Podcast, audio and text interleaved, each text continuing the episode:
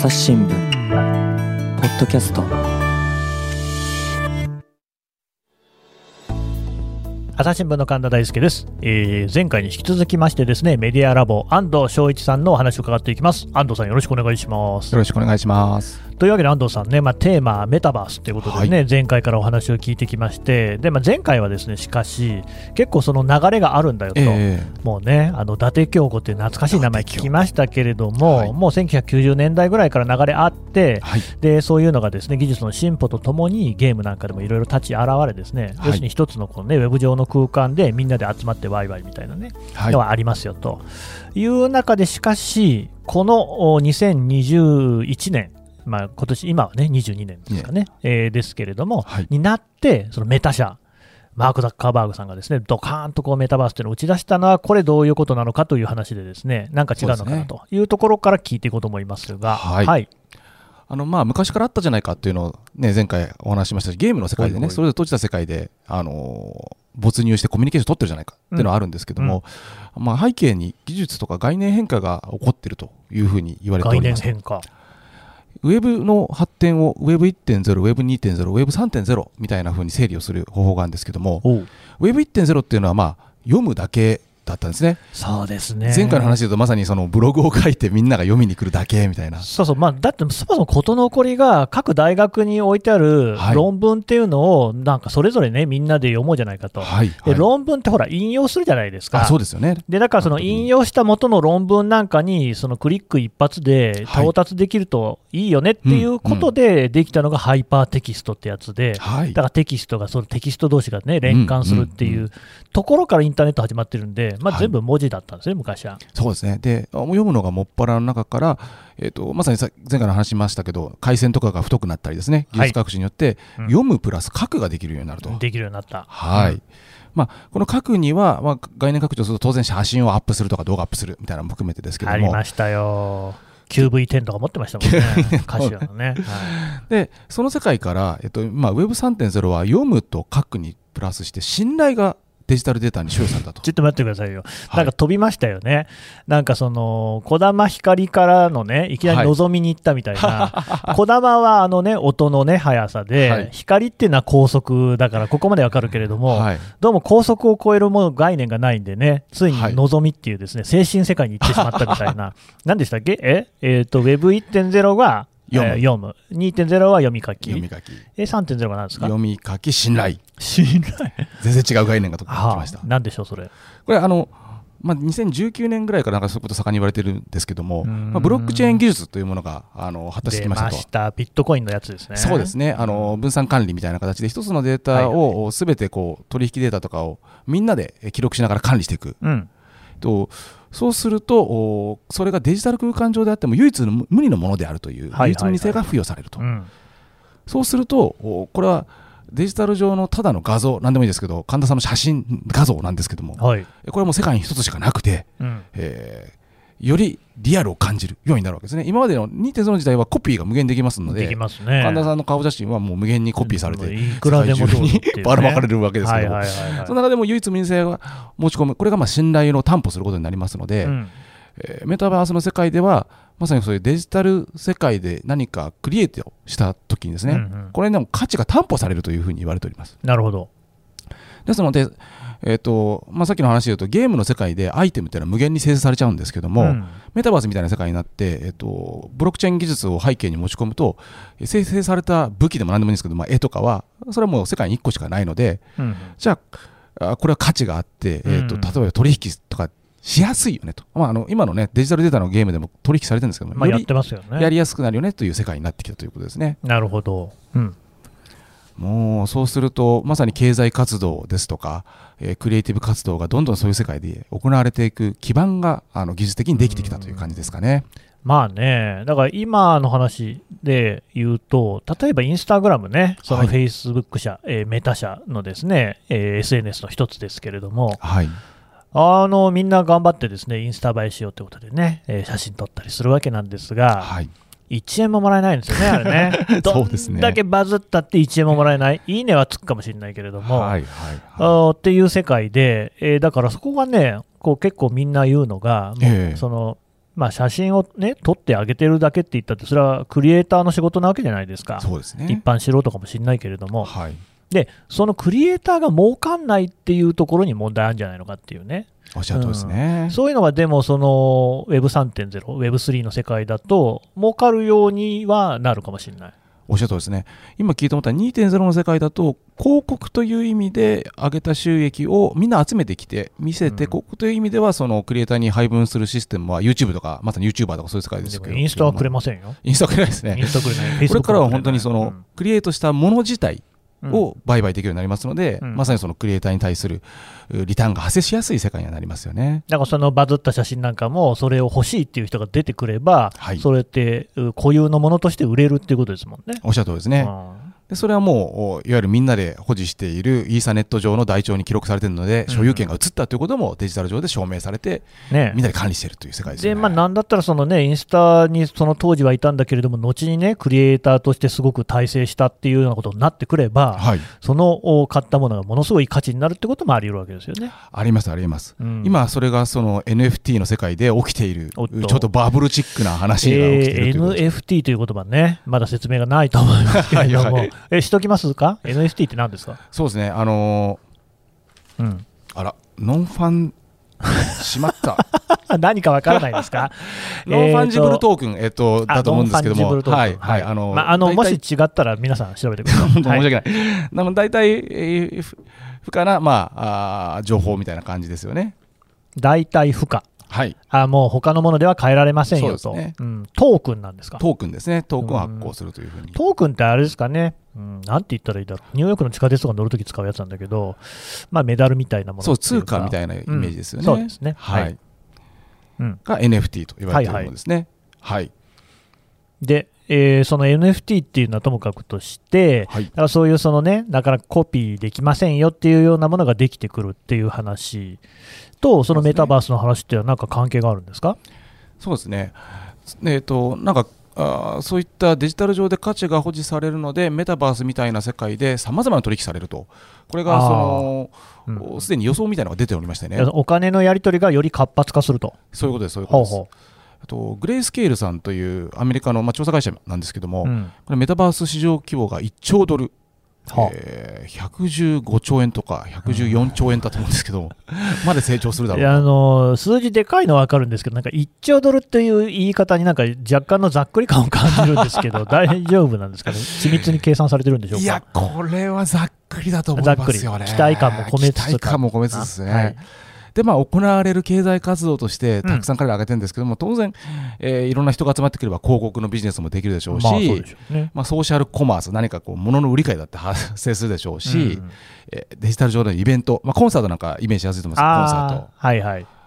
であったりですね、うん。まあ、そこにうんいろんな開発者とかクリエイターが来てですねいろいろ開発したりクリエイターしたらその人にちゃんと収益が落ちるですとか、うん。でえーマーケットプレイス、まあ、市場ができてさっき言った NFT みたいなものが販売二次流通三次流通みたいなのをどんどんしていく誰かが描いた絵を買ってそれをまた売ってそれをどこかで飾ってみたいなことがどんどん行われる、なるほど。まあ、あとはもう分かりやすいのはあ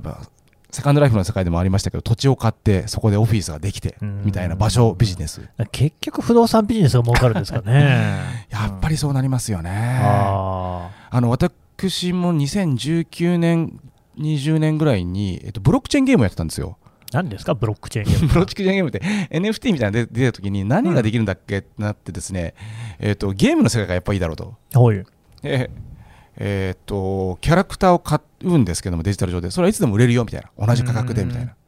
で最初キャラクターを買うんですけども、うんやっぱ運営側が次やったことはですねあのギル土地を売りました。ゲーム上では当時の価格で200万円で5人募集しますあ。はあ。えすぐ売れましたへえ。ええと思ったんですけどね、うんそうするとそこの土地の上で行われるゲームの中で発生するお金の一部を落としますみたいな、うんうん。まあ、まさにその土地ですよね。うこうそういう発想に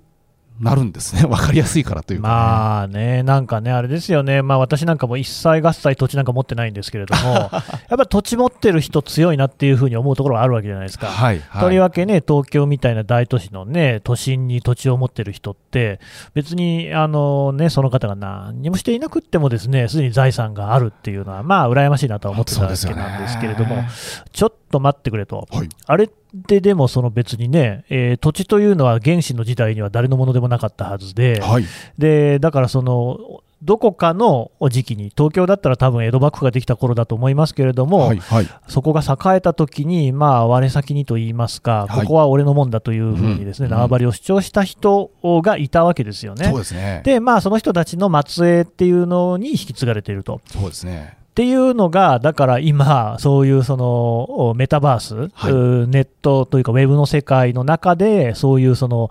俺がここの縄張りを取るんだっていう争いが起きてるのかなっていうふうに考えると、はいまあ、人類は同じ歴史を繰り返してるのかなっていう気持ちにはなりますね。まさに最初に世界ができるときにここ俺だ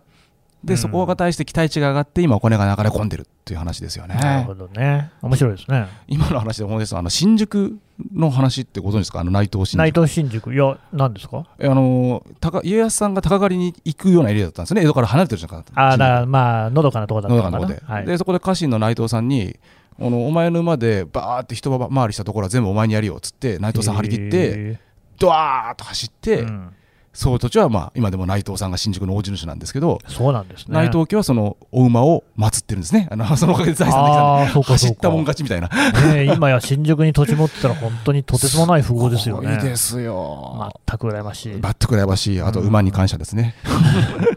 まあでもな、ある種、そういう意味で言うと、まあこういう言い方もあるかもしれないですけど、既得権益みたいに乗っていない人のフロンティアとして、なんかデジタル空間上に土地、不動産が立ち現れてるみたいな解釈もできそうですよね。おっしゃるとりですね、うんさらに言うとそこに今その現実社会でかなり中央銀行がお金をジャブジャブ流しているのでみんな。投資する余力というかお金があって投資先を探してると、はいはい。まあ、そういうところにこういう将来化けるかもしれない土地があるよ。うん。ってなるとまたすごいお金が流れ込んできてそれがさっき言った1兆ドルまで成長するんじゃないかみたいな予想につながっていく世界だと思うんですよね。だ結局あれですもんね、コロナ禍にあっても、い。株価っていうのは全然下がらず、むしろ上がっていって、いやいや、待てよと、企業の業績っていうのはね、もう下がってるとこ多いのに、はい。なんでだっていうような話もあるわけですけど、結局、お金の行き場がそれ以外ないので、はい、株価が下がりようもないみたいな説明でしたもんね。そういう世界ですよね、もう景気を刺激するために中央銀行どこも出してきた歴史なので、この10年、20うん。年、リーマンショックの後ですかね、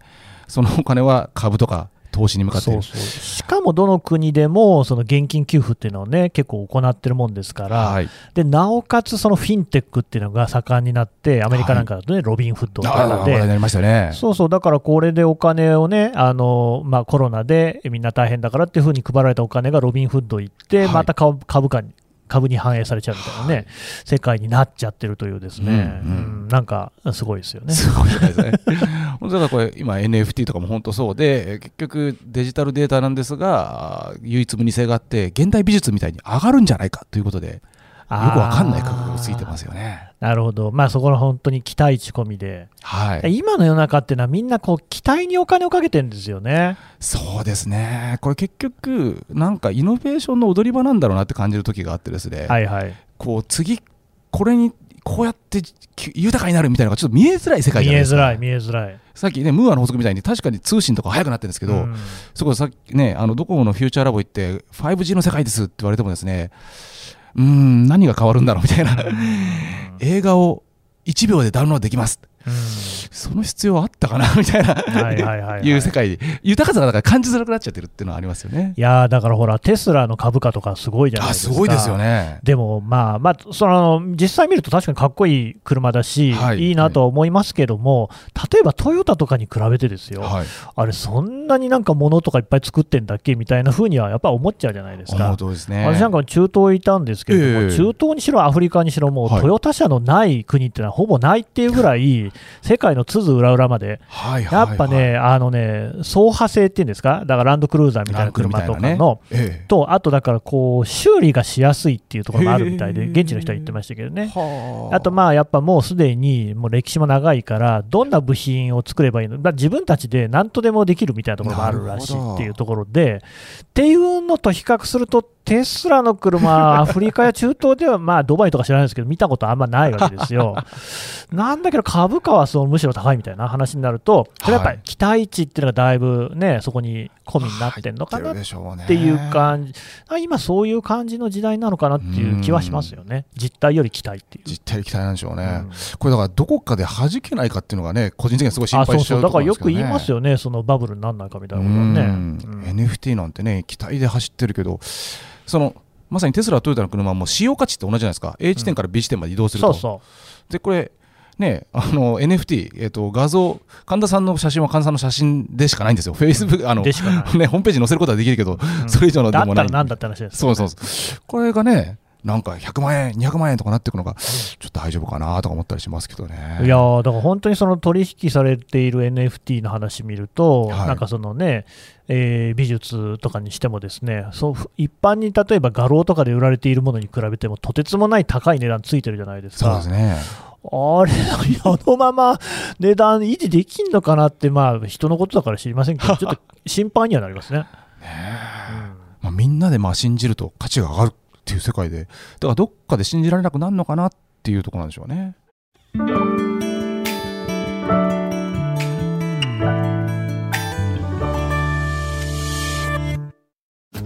ながら聞きできるポッドキャストって私の生活スタイルにちょうどいい朝日新聞のニュースレターに登録すると編集者が厳選したニュースがメールで届くよ。思いがけない話題にも出会えるよね。ちょっと新しいニュースの読み方。朝日新聞。でもそのグレイスケールさんの予想ではですね、やっぱりこう1兆ドルう規模まで成長しますよってわけでしょ？言ってますね。でちょっとそれ大きすぎるかなって中で小分けにしていくとゲームの予想が立ってまして、あゲームね。はい、やっぱこうおザカバーグもあのカンファレンスの中でこれでゲームがたくさんできるんだみたいなことやっぱ言ってたましたし、まあ、前回もねゲームはもうリアほとんどそういう世界実現してるよってことを考えると、今バーチャルゲームって2020年で大体1800億ドルぐらいの市場があると。うん。これ約21兆円とかなんですけども、すごいですね。まあ、これもでも2025年までに倍ぐらいになる。倍。4000億ドル倍強ですか、ほうほうほうほう。まあ、こっちの方はちょっとリアリティある数字かなって気はしますよね。なるほどね、はい。そこはやっぱりあれですか、ゲーム上での取引みたいなことでってことですか？そうですね、ゲーム上で、えっとまあ、アイテム、う課金とか、そういう経済活動すべて合わせてなんでしょうけども、ゲーム自体が売れる、ゲーム上であと、いろんなお金を消費するうやり取りを含めて、はいはい。えーこういう市場にできるというふうに言われてますね。これね、まあ、だから今でも現実にあのやっていいことではないんでしょうけれども、はい。そのはいゲーム上で使う通貨っていうのの取引を実際のお金でやるっていうのはありますもんね。ありますもんね。何でしたっけ？リアル RMT とか言いましたっけね。うんうんうんそうですね。だからなんかドラゴンクエストの世界だとゴールドっていうのがお金の単位なんだけれども、なんか例えば100万ゴールドを日本円のいくらで売りますみたいなのやってて、はい、まあ、はいそれ自体はその贈与行為とかが認められているゲームの場合だと止めようがないっていうところありますもんね。そうですね。うん、っていうところを考えると、まあ、なんかそれがもうちょっとおそういうグレーとかあの、ね、ブラックじゃない世界で成立するっていう言い方もできるんですかね。そうですね。まあ、本当にブラックかそうじゃないかとなると、法整備がね、今後どうなっていくかみたいな話になってくるんでし多分ょうね。法的な問題では、うん、そうそう、だからまさにこれからの問題なんでしょうけどね。実際でも起きちゃってますしね、もうそういうものそうなんですよ、ね、個人個人でね取引で渡してると。まあそれ自体は勝手と言われちゃえば勝手なんだけれども、はい。だってこれからですよ、そのメタバースの世界が広がっていったら、やっぱりそこでお買い物っていうことがどんどん増えるとは思うんですよ。そうですね。つまりアバターに着せる服とかね、あのそこで行われるコンサートのチケット代、だってすでにあるでしょ、なんかフォートナイトとかっていうゲームの世界でもね、人気の歌手なんかが出てきてこうライブやったりとかっていうことが起きてるそうですからね。そうですね。余熱源氏さんか、やったんですよね。あそうなんですね、はいそういうとこ考えると、やっぱそのゲーム上でのお金の取引っていうのは、これからもね、活発になるんだろうっていうのは、なんとなくこうね、はいあのまあ、想像がつくところではありますよね。そうですね。うんまあ、ゲームから入る人が入りやすいし、今のゲームが拡張していくっていう方が想像しやすいかなと。まあ、その時に本当にどれだけアバターに着飾るような世界が来るか。まあ、アメーバー、ピグとかね、そうでしたけどね。うんまあ、古くからある世界なんでしょうけど。まあやっぱでもなんかそのゲームの世界でもそのいわゆるデフォルトの服みたいなの着てるやつはダサいみたいなねそういう価値観ってのはあるみたいですから、やっぱそういう文化になっていくんですよね。じゃないですかね、まあ、だっうてん実際そうでしょ、我々もじゃあなんでそのねリアルで服買うかって言ったら外出てった時にダサいって言われないためじゃないですか。でその出ていく先の外がネット上になるっていうだけの話ではあるんそうですね、そうですね。ね。みんな買うんだろうな。うんうんという話ですけれども、はいただね、知ってました、我々、ええあの新聞社の人間なんで、やっぱこうメディア企業の話をちょっとしてほしいなと思うんですけれどあーそうも、ですね。ゲームだけだとやっぱりちょっとね、ちょっと遠いかなって感じもするんですが、ね。どうですか、メディア企業の動向としましては、うん。これ本当にい今収録者の12月なんですけども11月17日にですね、はい。えー RKB さん、えー九州毎日放送さん、テレビ局さんまあ、地方局ですよね、うん、が、えー、と VR 空間で取材や番組制作を代行するサービス。メタプロダクションやりますと。あの VR 空間で取材をすることの代行ですか？VR 空間に人がいて多分そこに行って取材をして番組を VR 空間で作ってあげるんでしょうね。あへえ、あなんか面白いですね。面白いですね、まあ、当然メディアなので技術として取材できます。で、うん。それをなんか物語にして、えっと、編集してコンテンツできますってことなんでしょうけど、これをやりますよと。こうテレビ制作の経験豊富なクルーが集まってやりますというふうに言ってましたね。あの まあ、いや、もちろん取材とかね、はい。その映像の制作なんかに関しても、そういったそのね、技術の蓄積があるっていうのは分かるんですが、はい、メタバース、要するにこう、ネット上の空間ってことになりますよね。そうですねだとすると、それこそ YouTuber さんとかの方が、その辺の蓄積はむしろあるのでは？そうですね実際はいろんな人が これテレビ局がやったんで私も注目しましたけどこれいろんな方が個人でも請負できる世界だと思いますね。これ、なんで RKB さんっていうね、九州の地方局がこういうことに打って出ようってなってるんですか、これは謎ですね。謎なんだ、RKB にめっちゃ詳しい人がいるんですか？かもしれないですね。で、10月末にあのメタバースやりますって時にすぐ乗ってきたんで、そこそこできるから最初に言おうみたいな感じなのかもしれないですよね。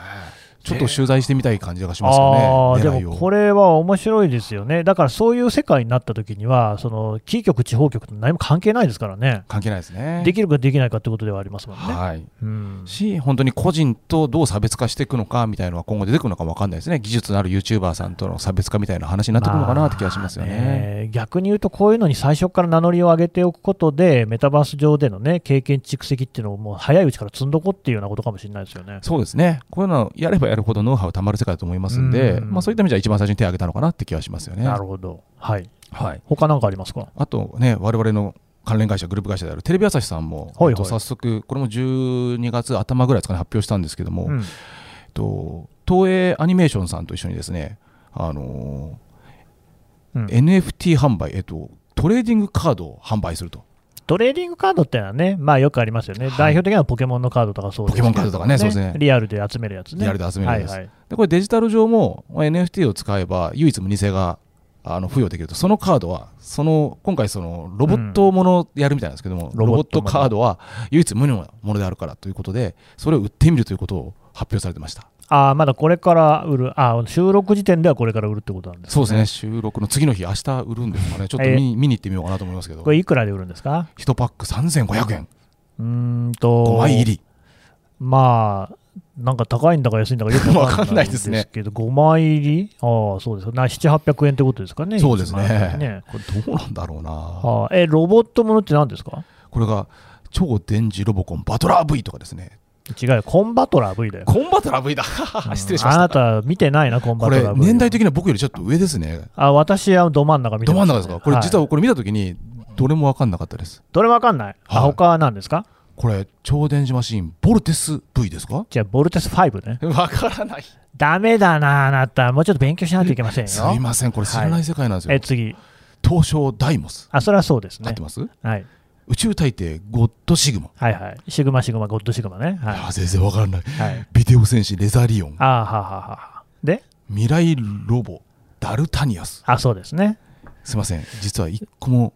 リアルで見てないと分 かんないです、ね、ちょっと意外なのは、テレビ朝日系列で言ったら、はいやっぱガンダムとかじゃないのって気するんですけど、これ結局 IP つまり権利をどこが持ってるかってことなんですよまあね、サンライズさんとかね、はいありますからね。で今回ね東映アニメさんと一緒にやるみたいなので東映アニメが持っているう IP をおちょっと権利関係は報道されたか分かんないですけどわけわけするのか分かんないんですけども、やってみるってことなんでしょうね。まあでもね、コンバトラ V とかボルテス5とかっていうのは、はい。そういうその昔のロボットものの中でも結構人気ある作品ではあると思いますよ。なるほど。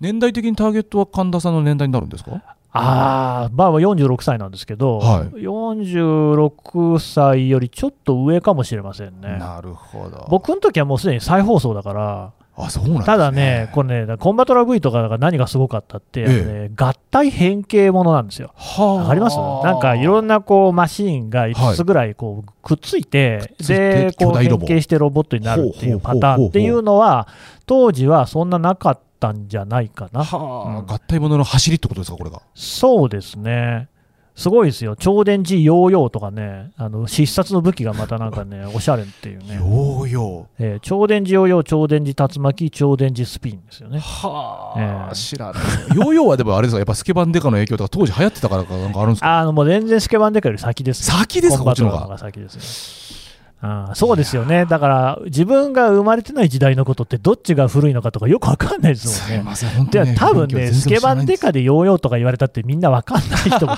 いっぱいいると思いますよ。大体スケバンデカってなんだよって話でねそうですね。えー、僕ももちろんリアルタイムで見てないので、え、スケバンデカですか？見てないですよ、再々先見てない。再々放送ぐらいじゃないですか。いやいや、初代、2代目、3代目でどれ見てんのかって話ではないんですか全く分かんないです。斎藤由貴さんか南野陽子さんか浅香唯さんかって話ではない。全く見てないですね。これはひどいですね。これね、ジェネレーションギャップですね。なるほどね。おまんら許さんぜよの2代目も良かったですけれどもね。やっぱ私は斎藤由貴さんが一番いいですね。いやー、全然、あの髪型が当時のね、あの聖子ちゃんカットみたいなセーラー服着た主人公だっていうのはもちろんディテールとしては分かるんですけど、それ以上の情報はないです、僕には。まあ、メタバースの話しましょうか。そうですね。というふうに、まあ、テレビ局もまあ実験的に言ってみると。はい。で、新聞社もやってまして、うんアメリカのおギャネットさんですそう、ね。新聞社の話聞かせてもらわないと。はい。そうですね、これはただ事業としてではなくて、実験的に NFT を売ってみようというふうにしましたと。実験的にね。はいうんえっと、アメリカでそのアポロ計画になった時ですね、あおのうギャネットさんがあ新聞を積んだんですよ。はい。で、初めて月に届けられた新聞みたいな形で当時大々的に報道したんですけども、ええーこれ新聞の画像をコラージュしたもの、えっとうん一つだけではなくてですね、ロケットが打ち上がるシーンの写真とかをいっぱいコラージュした電子的なアート作品を作って、へーさあ買ってくださいー、はいはいと。いうのを、おこれ今年の春先だったんですけども、うんやっておりまして、えーこれが8100億ドルと、8100ドルですね、8165ドルで売れたと。85万円とか？85万円ですね。なんか、あんま高くない。え、だって他のアートとかって、なんかそれこそ奥みたいなのもなかったでしたっけ？僕みたいになってますし、あのまさにツイッターのね、ジャック・ドッシュの最初の一つぶやきがとんでもないになってましたけど、85万円だったら僕も背伸びすれば買えなくはないですけど、そんなもんなんですね。そんなもんね月に届けられた最初の新聞って言ったら結構唯一無二じゃないですか。そうですね。ダメなんだ。これがまあ彼らもこう実験的にオークションみたいな形で売っていたんですが、あのいくらになるかっていうのを見守っていて、え事業というか本当にこういうのをあ、作ってみましたけどとね。はいでこれ売った時のなんか記事とか向こうのやつ僕いくつか見たんですけどあのこういう新しいことができた時になんかチャレンジしなきゃいけないとだからこれビジネスになるとかわかんないけどやってみたみたいなのが当時のその事業プロジェクト担当者のお言葉であの今なってその後も定期的に売ってるわけではないことを見ると、うん、新聞社ではふーんって感じだったんですかね。これ急速に私の中で期待がしぼんでいくのを感じるんですけれども、どうなんですか、実際、その安藤さん見ていて、はい。この新聞社とこのメタバースの食い合わせって言いますかね、はいはいはい。なんかこう、うまく絡めそうですか？そうですね。そのおデジタルデータにして唯一無二性をしたときに何か我々が持っているもので欲しいと思う人がいるかどうかっていうところですよね。うん。あの我々もその初版の新聞をじゃあ NFT 化して売ったらどうなんだとか、まあ持ちたい人はいるかっていう話なんでちょっといなさそうですかね。うん。まあほら、誕生日新聞とかあるじゃないですか、ああいう発想でいくと、自分の誕生日の新聞を NFT 化す、でも NFT 化しちゃったらあれなんですかね、もうその人しか所有できなくなるんですかね。そうですね。まあ唯一無二なんで誰かそれを売るってことはあんま考えられないんですけど。だから例えば、その生年月日でまあ2000年1月1日に生まれましたって人がいたとして、はい。でその人が、でもその1人で持ってっちゃうと、他に2000年1月1日生まれの人で、うん、あ俺が朝日新聞、その時のやつ欲しいんだと思ったら、高くても NFT 買わなきゃいけないみたいうな。そですね。その人から買うしかないってことなんですね。話に買うかな、なんかあんまりいらない気もするな。そうですそうね、NFT を売るっていうことでしか、はい。今んとこあんまり儲けとかにはならない感じなんですか？ならなそうですね、それを保持することに快感を感じる、あるいはそのメタバースみたいな世界でまさに自分の周りに飾る、まあ、着るもそうですけど、飾るもそうですけど、なんとなくそういうことしかだとしたあら、ね。RKB さんじゃないですけれども、はい。メタバース新聞みたいなね、メタバースの世界で何が起きているのかっていうのを取材して、記事にして売るみたいなこととかはできますかね。それはできるでしょうね、あの取材代行まあ、買うかどうかだな、そんなん別にね、今んとこ、だってインターネット上のメディアだって、はい大半はその、まあ、広告モデルで無料ですもんね。そうですね。うんあまあ取材代行とかして情報を発信する、でそれをもう単純にサブスクみたいなの買ってもらうみたいなのは、容易に想像がつきますけども、でもこれ、あるかもしれないですよ、オウンドメディアみたいなのをね、またこう、今ちょっとね、えー退調してるみたいですけれども、その Web3 の世界なり、メタバースの世界でもね、はい。企業があのセカンドライフみたいに、企業が出てきて、ではい。そこでオウンドメディア持つみたいなことになってきたら、でまあ、それは新聞社の仕事なのかなって感じもしますね、編集プロダクションっぽいですね。そうですね。うん。だから編新聞社の中で、えー取材して、えー、と物語をクリエイトして分かりやすく伝えるみたいなところは、ああいうね、価値持ち続けるかもしれないですけど、あまあ。でもほら、既存事業でいうと、自分史、ね、朝日自分史ってあるじゃないですか、だからそのメタバースの世界における自分史っていうのを編纂するみたいなことって、それこそ NFT 的なものとの結びつきもちょっとありそうな気もする。今のアイデアは本当いいかもしれないですね。あじゃあ、カットしようかな。いや、結局、フェイスブックでなんか自分用とか友達用に書いてる日記をちゃんと編集してくれみたいなのは絶対ニーズあると思うんですよ。膨大なデータ量あると思うから、はいそれをね、読みやすい形にするなり、うん動画としてまとめたりするっていうのは、まあ、それなりにやっても面白いかもしれないですね。そうですね。うん、なるほど。ただ、まあ、今んとこあんまりメディアね、どう打っていくのかは、もう一つ見えないって感じですが、難しいですね。今回もいい時間になってきたんで、この辺でまとめようかなと思うんですけれども、なんか言うことありますか？ああまだ本当に出てきたばっかりで可能性はいろいろあると思うんですよね。で、うんまあ、メディア以外もいろんなプレイヤーが入ってきて、うんえー、と本当にどれくらいそこで時間を過ごすのかとか、うんどういうコミュニケーションするのかみたいなのはあの、ね、皆さん興味持ってウォッチしてそうでしょうね。ただきたいなと思いますね。そこがやっぱりね、一番面白いところだし、まあね、途中で不動産の話もありましたけれども、はいやっぱこここからね、未開の地っていうところはね、みんなにとって魅力ですもんね。そうですね。何でも起きうる、まさに期待の世界ですからね。はい。はい、ちょっと注目していきたいなと思います。安藤さん、どうもありがとうございまありした。がとうございました。